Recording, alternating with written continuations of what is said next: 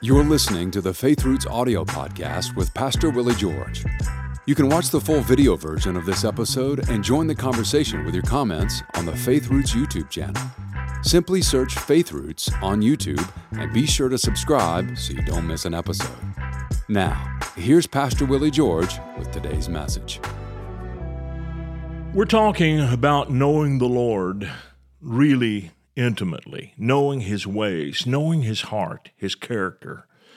You know, it, it's so very important that we represent Him well. Something happened not far from my city, uh, in another city not far away, the same time that we started our church back in 1987. There was a little lady who went to service one night and uh, she went up to be prayed for in the prayer line and she fell down and uh, there was a large gentleman, probably 250 to 300 pounds, who was standing next to her. And he was prayed for. He also fell down, but he fell on top of her and he broke her hip. Uh, she didn't know that she had a broken hip. Nobody else around her knew that she had a broken hip, but she was in great pain. And she was trying to tell people that she was in pain and that she needed help and was trying to get up. And the evangelist uh, rebuked her, told her to be quiet, told her to lay there under the power of God, not to disrupt, and so forth. Anyway, the woman went home, and a couple of days later, she died because of this injury that she sustained at church. Uh, there was a lawsuit, of course, and the woman's family sued the church and the evangelist, which both groups settled out of court. I, I made a decision at that time that I was going to judge works of God that I was not going to take just anything that people said, this is the Holy Spirit, and allow that to happen in my church. I, I, am not going to do that. And that's how I founded Church on the Move. It brought me into conflict with a lot of charismatic leaders. And uh, I didn't go gunning for them, but there were times that I identified things that came into our city now, when it was happening nationally, most of the time I said nothing, but I might talk about something that was going on and say, now, this is why we wouldn't go this route. This is why I wouldn't do this. And I'm not attacking the people. I'm, I, I don't know what's going on in their heart, but, but the action, the behavior, is the thing that I have to call attention to. We don't have to do this in order to love God, to show that we love God. And so I made it a habit of that. And one of the things that I want you to see is that God doesn't lead us to do things that are stupid. God does not lead us to do things that are dumb. I don't know how many times as a young believer I heard pastors and leaders who had failed miserably with things that they said God told them to do, and it didn't work. And uh, then they would get up and say, I, I don't know what happened, but I just know that I heard from God. Well, that's just not true. And uh, because God doesn't lead us into things that are disastrous, God leads into fruitfulness. Uh, Psalm 23, He leads beside the still waters. In other words, He doesn't lead us into tumult. Psalm 37 23 says this The steps of a good man are ordered by the Lord, and he delights in his way.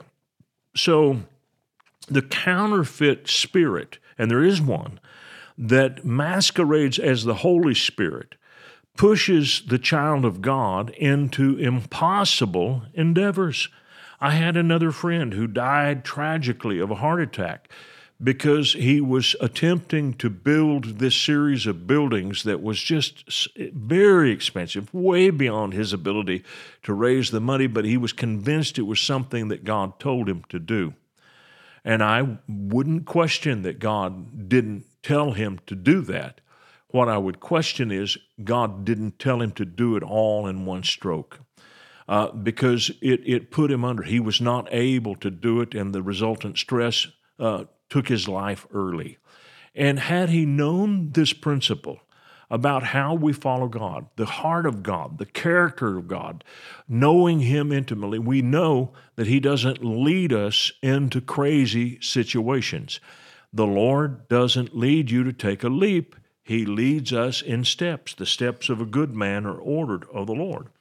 And people will often point to stories, especially in the Old Testament, where there was something really big that happened, where God led people to do something crazy. So I want to turn you to probably the story that most typifies what I'm talking about. And it's found in Second Chronicles chapter 20. We'll begin reading at verse 1. It happened after this that the people of Moab, with the people of Ammon and others with them, besides the Ammonites, came to battle against Jehoshaphat. Then some came and told Jehoshaphat, saying, A great multitude is coming against you from beyond the sea, from beyond Syria and they are in Hazazon Tamar, which is En Gedi. And Jehoshaphat feared and set himself to seek the Lord and proclaimed a fast throughout all Judah. So Judah gathered together to ask help from the Lord, and from all the cities of Judah they came to seek the Lord. Now, Jehoshaphat didn't go out looking for this. This was not presumptive. This is not something that he did on his own. He didn't bring this about. Didn't happen that way at all. All right, they begin to pray, and the Bible says in verse 14, while this prayer meeting is going on, then the Spirit of the Lord came upon Jahaziel, the son of Zechariah, the son of Benaiah, the son of Jael, and I'm sure I'm butchering some of these Hebrew names, Mattaniah, the son uh, Levite of the sons of Asaph, in the midst of the assembly, and he said, Listen, all you of Judah, and you inhabitants of Jerusalem, and you, King Jehoshaphat, thus says the Lord to you, Do not be afraid or dismayed because of this great multitude, for the battle is not yours, but God's. Tomorrow go down against them. They will surely come up by the ascent of Ziz, and you will find them at the end of the brook before the wilderness of Jeruel. You will not need to fight in this battle. Position yourselves, stand still, and see the salvation of the Lord who is with you, O Judah and Jerusalem. Do not fear or be dismayed. Tomorrow go out against them, for the Lord is with you.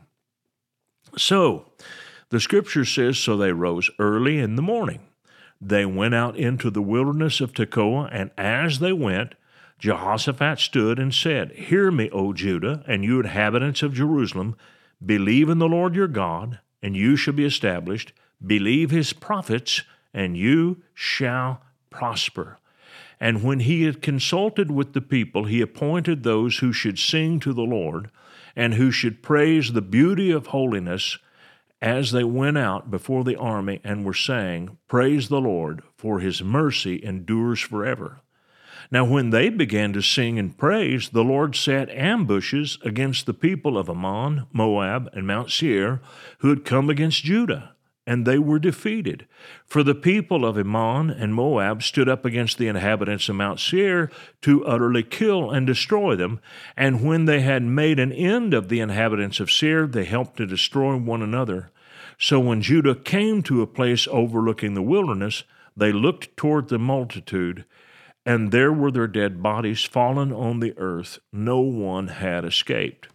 Now, I want to dissect this just a bit because it's such an important story. First of all, they didn't make physical contact with the enemy. They went toward the enemy, but they were not in close proximity on the journey, on the road, before they got to this place, is when they began to sing. And as they neared the place, they didn't walk blindly into battle, singing and praising while arrows are being shot at them. Did not happen. By the time they got to the place, the army of the enemy was already destroyed. So there's a point that I want to make in this, and it's that God does not lead you into destruction. God does not lead you to do something that you cannot do. They sang and they praised the Lord. In other words, it's in their power. They didn't have to work the miracle. God will never ask any of us to do a thing that we cannot do. There was a woman whose sons were going to be taken into slavery, 2 Kings 4. And she went to Elisha the prophet and told him what was going on. And he asked her this question What do you have? And I love this about the Lord. The Lord always wants to use something that you are familiar with, something that's in your grasp, something that is attainable. And he says, What do you have? You know, you, you know how we think? When we need a lot of money, say, or we don't know what we're going to do, we start thinking about out there. Who out there is going to come in with a whole lot of money and bail us out? But God doesn't think that way. He always wants you to take a look at what is in your hand. What do you have in your house? Is exactly what the prophet said. She said, I have nothing but a little jar of oil. He said, Okay, go home, borrow all the empty vessels you can find, bring them into your home.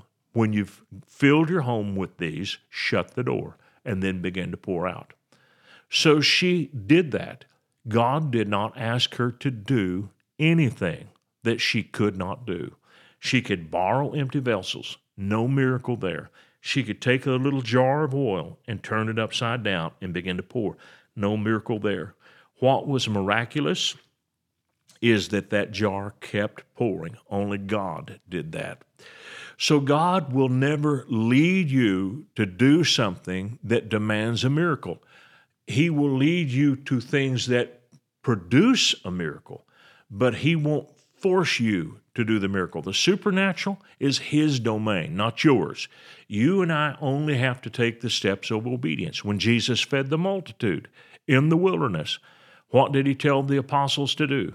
Make the people sit down on the grass in companies of 50.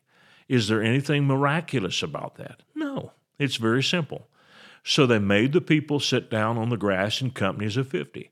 Once they had the multitude divided into a 100 groups, 50 people each group, then Jesus prayed and began to hand out the food. The food was multiplied as he passed it out. It never ran out. He, they kept coming to him with baskets. He kept returning full baskets back to him. I don't know exactly how that miracle worked, but I know it worked. And the point that I do know is this no one had to work that miracle. All they had to do was do what they were doing. God will never ask you to do anything supernatural. So you need never commit yourself to a place of presumption, going off your medication before you've had a manifestation of your healing. What I want you to see is that God can do this without you having to force the issue. Real quick story. Whit had broken his arm. I was out of town when he did it. I came home, and it was my first night back home after he'd broken his arm. He had his arm in a sling. It was a hairline fracture, and it was very painful. As I was telling the kids a bedtime story, I accidentally bumped the arm, tucking Whit in, and he cringed and whimpered a bit because it hurt. I prayed over the kids, went back down the hall to go downstairs, and the Holy Spirit said, You're not done go back. So I went back into the boy's bedroom and I knelt beside the bed and I said, We're going to pray a little bit more. So we began to pray in the Spirit. As I was in the Spirit, the Holy Spirit spoke to me and said, Tell Whit to take his arm out of the sling. And I told the Lord, I said, Lord, if if he shows any pain, I stop. I'm not doing this. But the Lord didn't scold me. So I went back in. I said, Whit, very carefully, I want you to take your arm out of that sling. But if it hurts in any way, you stop right there. Okay? Yes. He started unbuckling the sling. I said, Does it hurt? He said, No, Dad, it doesn't hurt. And I said, Go ahead, pull your arm out. I said, Does it hurt now? No, it doesn't hurt, Dad. No. He started moving his arm all around. He said, No, Dad, it doesn't hurt. I had no point to prove. I didn't do it before the world. I didn't do it to get a story. I did it because I love my God and I love my son. And the Holy Spirit led me to do something that did not demand a miracle, but I participated with a miracle. I did what I was supposed to do, but at the same time, I'm watching to see is there a healing here? And there was. And only when I saw there was a healing did I tell him to go ahead and fully remove that sling. So, what I want you to see is that God doesn't lead us to do presumptive things in order to prove a point. See you tomorrow. I want to thank you for watching our podcast today. And if you really liked it, would you please give us a little thumbs up by clicking on that sign down below? And then I would encourage you to subscribe to our channel so you don't miss any of our future podcasts because they're all going to be good. And if you would like to support us financially, either with a one time gift or recurring gift, you can do that by clicking on the link below or going to myfaithroots.com. Thank you so much for watching this program. We hope this message has been a blessing to you. Ratings and reviews help us reach more people, so take a moment to leave a review on your podcast app and consider sharing an episode with a friend or family member that needs to be built up and encouraged in the Lord today. Thank you for listening.